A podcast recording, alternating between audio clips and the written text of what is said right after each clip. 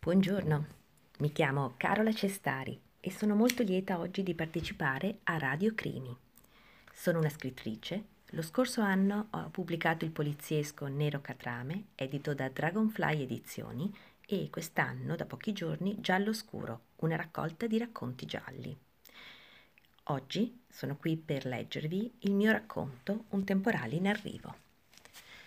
Anni prima, suo padre aveva acquistato l'appartamento di periferia dove la famiglia aveva vissuto per decenni. Durante l'infanzia aveva giocato con i bambini del rione, caratterizzato da alti condomini costruiti su una bassa collina fuori città.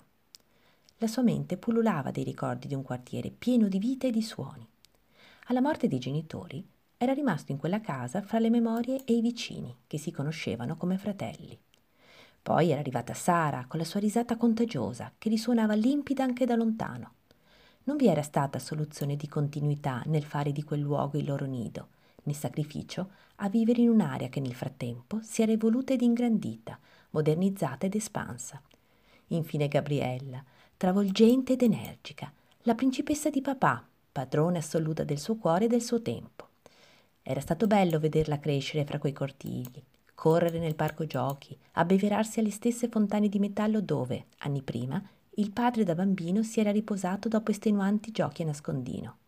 Vedere e rivedersi, vivere e rivivere, in un alternarsi di ricordi e proiezioni, inanellati nel giro tondo delle sensazioni che lo avevano portato ad amare ancor più quella terra, dove la sua anima era nata e cresciuta. E poi vi era morta, travolta dal dolore.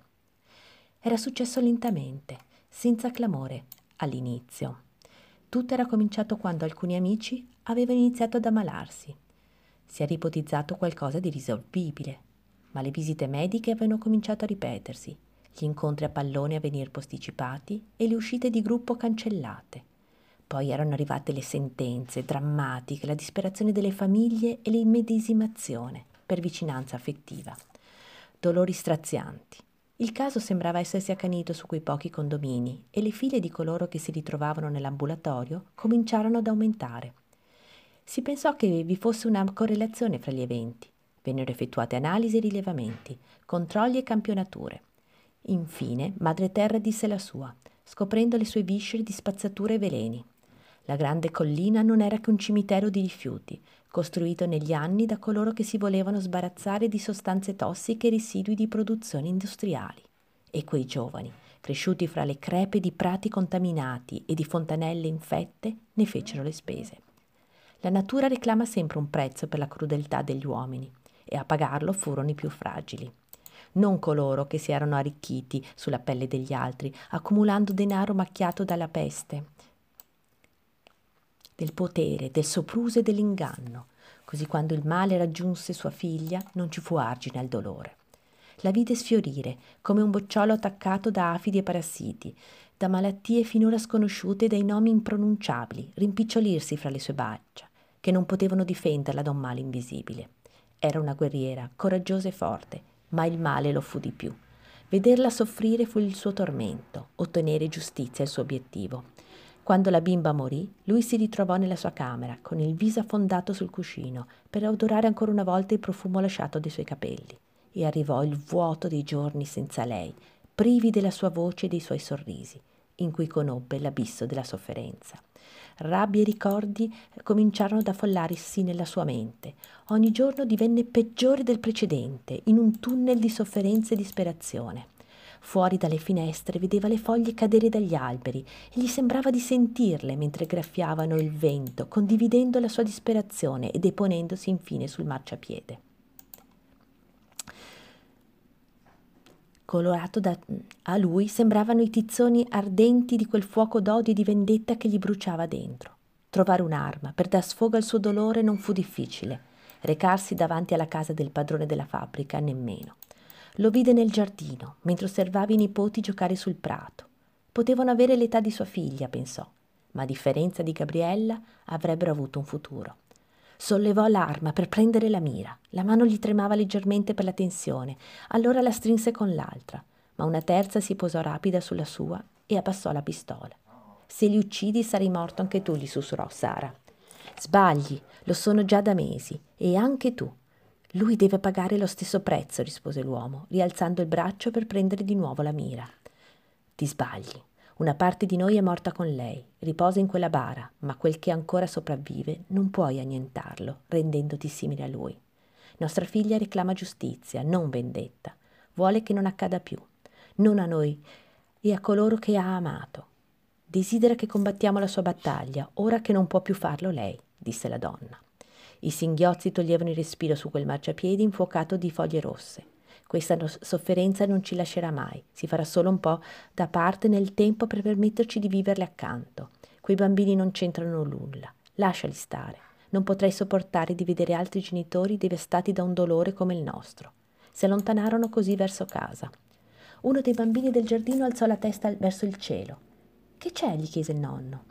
Niente, non so, ho avuto paura, come se un temporale fosse in arrivo e fulmini e saette stessero per colpirci ma mi sarò sbagliato. Il cielo è sereno, concluse. Il vecchio lo guardò con ansia, pensando a quanto avrebbe sofferto se gli fosse successo qualcosa. La perdita del nipote lo avrebbe ucciso, ma fortunatamente era stato solo un brutto sogno ad occhi aperti. Pensò, mentre a sua volta rabbrividiva al pensiero, chiudendo lo stanco corpo all'interno della giacca di lana.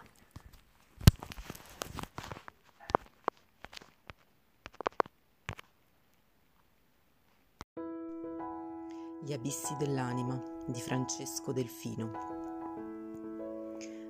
Mare della vita, lento mi sussurri, tuffati nelle mie onde. Mi ridestai nelle acque chete o agitate dei sensi.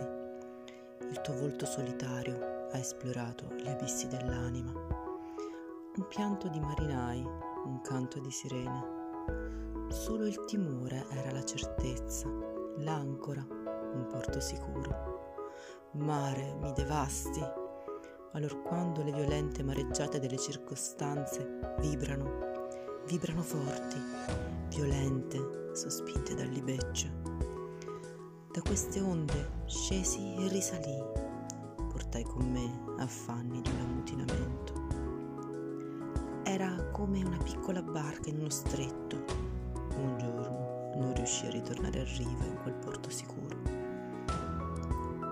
sospirando intreccia i capelli di una treccia dorata e il mare sussurro carezza per l'anima, che non la sfiorino gli anni e i ricordi. Io, piccola barca in viaggio, al seguitar della rosa dei venti, verso liti inesplorati, verso gli anni che passano, tra nuvole e lieti voli di gabbiani, scompaio all'orizzonte tra pensierosi capricci, tra le trame d'incanto di una storia perduta solitario, come perso nelle turbulenze dell'infinito. Neanche la morte lieterà questo tramonto, né la gelida roccia farà scomparire il dolore. Non ho smesso mai di bere da quest'acqua, non ho smesso mai. E tutto viene da sé, odio, amore, vita. Odo il silenzio e il mare.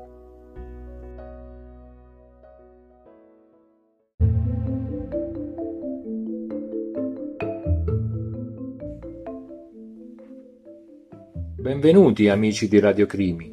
Sono Alessandro Del Vescovo e vi presento Spazio Yoga.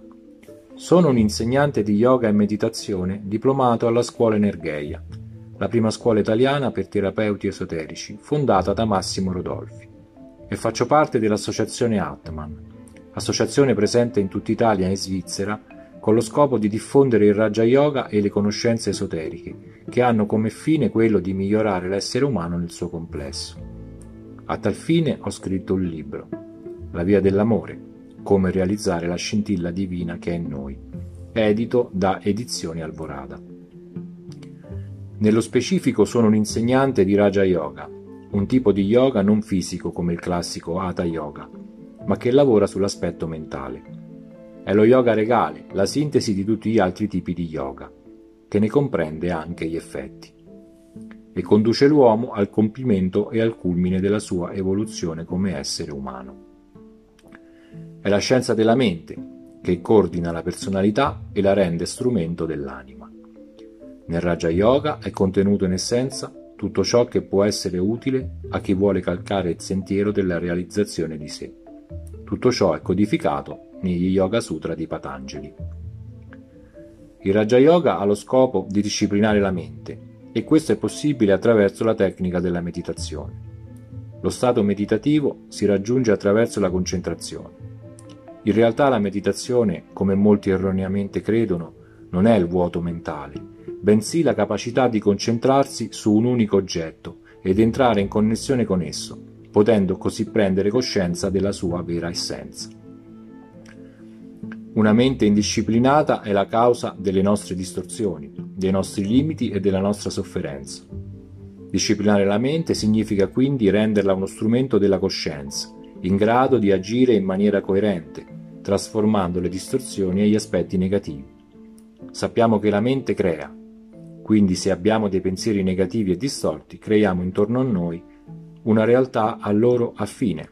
Una mente disciplinata invece può creare una realtà coerente e armonica più aderente alla nostra vera essenza. La parola yoga deriva dal sanscrito yug, che significa unire, quindi è evidente che l'obiettivo dello yoga è quello di unire qualcosa di momentaneamente separato, qualcosa che non ci permette di vivere in armonia con noi stessi e con il mondo ed è causa di sofferenza. Lo yoga è quella scienza che ci permette di unire le parti separate della nostra coscienza, per arrivare all'unione totale con lo spirito, con il tutto di cui facciamo parte. Questa realizzazione di se stessi viene definita samadhi. L'essere umano generalmente non conosce se stesso, non è affatto consapevole della sua vera essenza spirituale, rimanendo focalizzato sugli aspetti più esteriori e tangibili della sua coscienza. L'uomo infatti si identifica nel suo corpo fisico, nelle sue emozioni e nei suoi pensieri, e a causa di ciò è sempre vittima del dolore e della sofferenza. Le vere cause della sofferenza sono quindi ascrivibili al fatto che l'uomo non conosce se stesso e non si identifica con la sua vera essenza il sé superiore, l'anima. La meditazione è uno strumento che può aiutarci nel nostro percorso di conoscenza interiore, portandoci alla conoscenza del nostro sé più profondo e quindi al superamento del dolore e della sofferenza. Sono molti i benefici che si possono ottenere con la pratica della meditazione. Consente di armonizzare l'ambiente che ci circonda e trasformare la materia verso l'alto, innescando un autentico processo di alchimia spirituale. A livello pratico, invece, favorisce una maggiore concentrazione e un rafforzamento del sistema immunitario, con il conseguente miglioramento del proprio stato di salute generale. Se effettuata quotidianamente può apportare notevoli miglioramenti alla propria vita, ma la meditazione, oltre ad essere un beneficio per ogni uomo, è anche un servizio per il mondo. Miglioriamo noi stessi e al contempo anche il tutto di cui facciamo parte essendo gli uomini semplicemente delle cellule di un organismo più grande. Elevando le nostre frequenze possiamo innescare un processo di armonizzazione dell'ambiente circostante a livello energetico, immettendo frequenze armoniche più pure ed elevate. Di conseguenza, se sempre più persone praticheranno la meditazione correttamente, il mondo sarà sempre di più un posto migliore. L'uomo, con il suo comportamento egoistico, non fa altro che alimentare la sua sofferenza, perché così facendo si allontana sempre di più dalla vita che in realtà è unione, cioè amore. L'egoismo è respingere la vita e non può che generare sofferenza, in quanto la natura dell'uomo è quella di unirsi con l'altro, per ricongiungersi con il divino da cui proviene. Tutto questo processo di unione è semplicemente amore, e solo questo può portare gioia. L'uomo si affanna tutta la vita per raggiungere la felicità, ma nello stesso tempo, con i suoi comportamenti egoistici e repulsivi nei confronti della vita, non fa altro che allontanarsene. Per realizzare lo yoga è necessario quindi praticare la meditazione, che al contempo ci mette nelle condizioni di accettare i nostri limiti, che in realtà vanno considerati come degli strumenti necessari per la nostra evoluzione, sospendendo qualsiasi tipologia di giudizio, nei nostri confronti e nei confronti degli altri.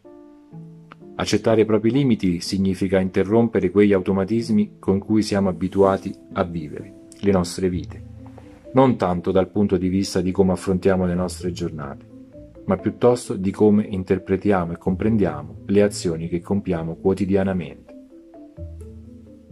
Per superare la sofferenza è quindi necessario capirsi ed accettarsi, senza giudizi, affrontando con coerenza quello che la vita ci mette davanti.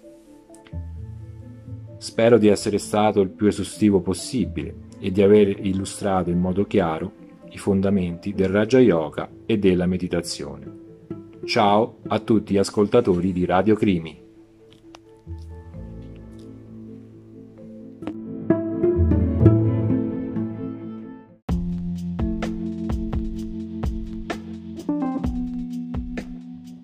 Amici di Radio Crimi, quest'oggi vorrei presentarvi l'ultimo libro che ho letto. Inganno d'autore, il diario di un truffatore. È la storia di un editore truffato erroneamente ed autolesionista, coinvolto attivamente negli attentati terroristici dell'Ira e dell'ETA. Un, de- un diario assai tormentato, tra l'altro. Racconta la storia di una guerra, di droga, di amore, inganni, un killer misterioso. Tutto avrà uno sfondo davvero molto noir. Il finale, tra l'altro, è molto intricato perché riesce davvero a spiazzare il lettore. Consiglio vivamente eh, questo libro soprattutto a chi è amante dei thriller americani, a chi è amante delle emozioni, ma soprattutto a chi è in grado di guardare sotto la superficie.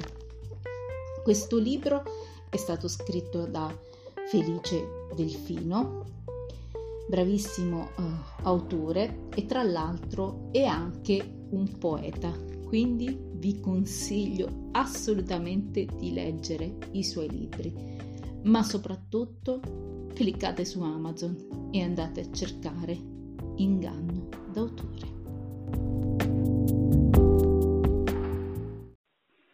Benvenuti amici di Radio Crimi. Super intervista.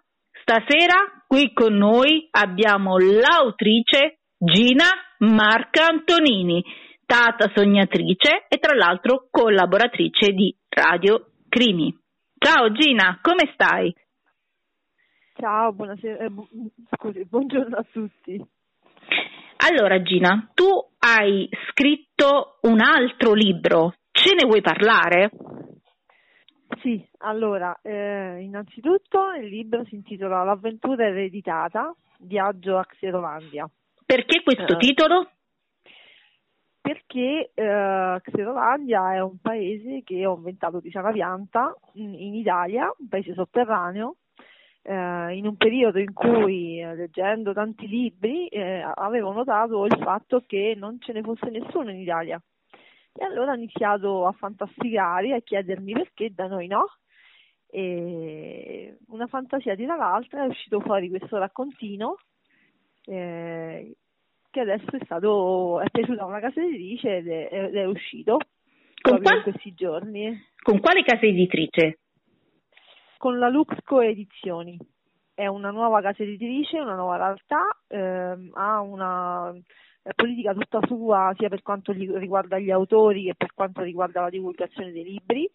Eh, nonostante sia diversa però mi piace, io conosco la, la, creatrice di questa casa editrice sia di fama perché comunque sia è la dottoressa Francesca Bittarello, famosa ufologa, e quindi l'ho conosciuta di persona perché frequentavo il suo ambiente, andavo alle sue conferenze e mh, avendo eh, avendo potuto conoscerla ci siamo diciamo, rispettati a vicenda, è nato un rapporto di, di profondo rispetto e alla fine eh, seguendoci su Facebook lei ha visto un po' delle cose che scrivo, gli è piaciuto e mi ha detto perché non vieni da me, io voglio per, proprio persone come te. E da questo è nato diciamo, la fiducia con cui è uscito il libro. Gina, tra l'altro tu sei una, una scrittrice per libri per bambini. Come mai hai intrapreso la carriera delle favole e non diciamo la classica dei romanzi? Perché in realtà mm, sono le favole che hanno scelto me, nel senso che io quando le ho create eh, non, non, sapevo di creare favole, assolutamente. Il, il, mio scopo era un altro, non, non, era per niente lo scopo neanche di scrivere libri. Eh, ho inventato quelle storie perché volevo eh, insegnare ai miei figli i valori in cui io credevo tramite l'esempio invece che tramite l'imposizione. e da lì ho inventato dei personaggi in cui loro potessero medesimarsi. Quale dei personaggi eh, che hai creato ti somiglia di più? Ehm, la, guarda, c'è un pochino di me in tutti i personaggi femminili dei libri che ho scritto, anche in questo libro che ho scritto adesso, che non è un libro per bambini, questo però va specificato, uh, perché la casa editrice mi ha chiesto di dargli un, un taglio, siccome era, era, predisposto in qualche maniera, eh, mi ha chiesto di dargli un taglio anche nel linguaggio e nelle correzioni più da adulto, eh, quindi è tranquillamente leggibile dagli adulti, anche dagli young adult, ma non è adatto ai bambini, però perché è un linguaggio più, più da grande.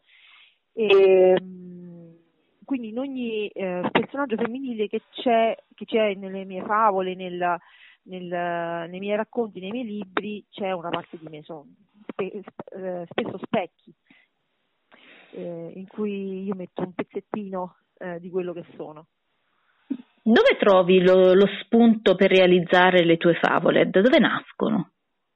Nascono dal mio grande amore per la natura, la maggior parte, dai valori profondi in cui io credo, dal mondo eh, che ho sempre visto fin da piccola con degli occhi particolari.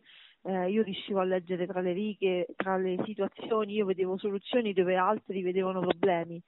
Sono cresciuta chiedendomi perché eh, il mondo andasse in una certa maniera, come facessero quelli che allora erano gli adulti teoricamente no? dovevano proteggermi, dovevano eh, prepararmi al mondo o comunque lasciarmi, lasciare alla mia generazione un mondo che fosse migliore di quello che hanno vissuto loro, invece hanno permesso quello che, che poi è successo. No? Ovviamente non sono colpevoli, non è questo quello che sto dicendo, però io sono cresciuta con questa cosa di dire perché e da lì, dal mio rapporto che poi ho scoperto con la natura, che invece dove mi rispecchiavo molto bene, eh, la natura segue tranquillamente le sue leggi e le rispetta e non c'è bisogno che nessuno la minacci dicendogli se non fai questo ti faccio la multa, per dire, capito? Perché la natura la, la segue, segue le regole che, che, che ci sono e basta. E, ehm, e da lì io ho iniziato a prendere spunto rivedendomi in modo proprio eh, lampante, cioè mi, mi, ci rivedo in ogni cosa che fanno, è come, è come se ci fosse un collegamento ancestrale, non so come spiegarlo con parole semplici. E quindi è lì che io poi prendo spunto per, tutte quante le, le, mie storie, anche eh, sia delle favole ma anche i fantasy più grandi, adesso sto scrivendo anche altri fantasy più maturi che penso saranno sempre adatti ai ragazzi, mh, mm, non ancora per adulti proprio, eh, però ecco, lo spunto principale è la natura, il pianeta, l'universo. Abbiamo parlato di favole e per il tuo amore insomma per la natura e immagino anche per i bambini, visto che solitamente le favole sono dedicate a loro, ma anche ai più grandi. In quale sì. pers- personaggio delle favole, delle fiabe Disney ti senti più vicina? Allora io le, le fiabe Disney le, le amo tanto, eh, però ecco forse Pocahontas, adesso che mi viene in mente, le, l'eroina maschiaccio, no mi viene in mente perché mi ci hanno paragonato poco fa un'amica. e, e l'eroina maschiaccio perché non mi sono mai rivista eh, in, un, in, una serie di quelle classiche principesse certo. Non mi ci sono mai rivista io sono sempre stata una persona d'azione eh, a me mi sono sempre piaciuto io vedevo le soluzioni come ho detto prima e quindi se c'è un problema perché non lo devo risolvere? Io non mi piango addosso aspettando che qualcun altro mi dia soluzioni che magari neanche mi piacciono, perché io sono di goccio. E, e quindi quello è uno, sì, probabilmente il personaggio femminile, perché mi sono sempre invece rivista in quelli maschili. Ecco, diciamo questo. Allora Gina, vuoi parlarci del tuo ultimo libro? In realtà, più che una favola, questo è un fantasy. Vuoi darci qualche, qualche piccola anticipazione? Allora, posso leggere la quarta di copertina, che probabilmente è um, il... Uh, il testo che eh, rispecchia di più eh, questo libro. Allora, eh, nonno Claudio capisce che è arrivato il momento di intraprendere l'ultimo viaggio, ha però un ultimo desiderio da realizzare, tramandare la sua eredità stanze a quattro ragazzi del luogo prima di sparire a bordo della sua Ape 50. Gli amici si ritrovano a decifrare i misteriosi simboli che li porteranno alla scoperta di un mondo sotterraneo e a vivere mirabolanti avventure con un finale per nulla scontato. Questo quindi è un piccolo assaggio del tuo ultimo libro. Dicevi prima che stai realizzando, ne stai realizzando un altro e il prossimo cosa ci vuoi, ci vuoi, anticipare? Ne sto realizzando non solo uno, eh, sto scrivendo in questo momento il terzo libro del primo, eh, della mia prima eh, trilogia, eh, ho scritto, sto scrivendo anche una saga mh, mm, che sarà eh, non so di quanti libri, per adesso ho iniziato a scrivere il quarto, sto facendo le ricerche per il quarto, e quindi di fantasia ne ho tanti, idee buttate giù anche solo puntate ce ne sono tante, e ogni cosa adesso mi diverte a crearci un titolo intorno che potrebbe essere lo spunto per un nuovo libro. E quindi la, il mondo della fantasia è infinito. Pensa, pensa a quello che, che io ho appena accennato, moltiplicato per milioni di scrittori quali siamo, è davvero infinito, è stupendo. Cosa consiglieresti a chi si cimenta in, nelle favole per bambini? Un consiglio da dare? Il primo consiglio che bisogna dare è mm, ricordarsi eh, chi eravamo da bambini. È una cosa che aiuta tantissimo a crescere perché far pace con il nostro bambino interiore poi ti fa capire quale adulto puoi essere o vuoi essere e, e quindi quella è la prima cosa. Eh, visto che poi ovviamente le favole sono rivolte a loro. E quindi non è solo diverso il linguaggio, che magari è più semplice, con parole più accessibili a loro, ma è anche diverso il, il modo di approcciarsi alle emozioni, è diverso eh, il, il, modo di, di vedere eh, il mondo e quindi ehm, probabilmente avere a che fare con tanti bambini aiuta. Va bene Gina, noi ti ringraziamo per essere stata con noi. E dove possiamo trovarti, oltre che ovviamente su Radio Crimi? Io ho un sito che si chiama Volare sulle ali di un libro, ho eh, con lo stesso nome anche le varie pagine social, Facebook, Instagram, eccetera, e questo libro invece si può trovare solamente sul sito della Luxco Edizioni, eh, quindi proprio adesso anche la, la casa editrice si sta organizzando per mandare in stampa le prime copie.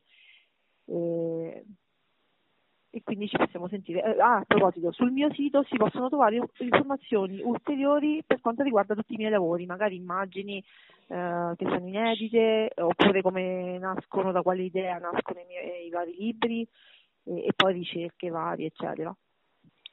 Va bene Gina, noi ti ringraziamo per essere stata qui con noi e ci riascoltiamo alla prossima puntata. Ciao a tutti.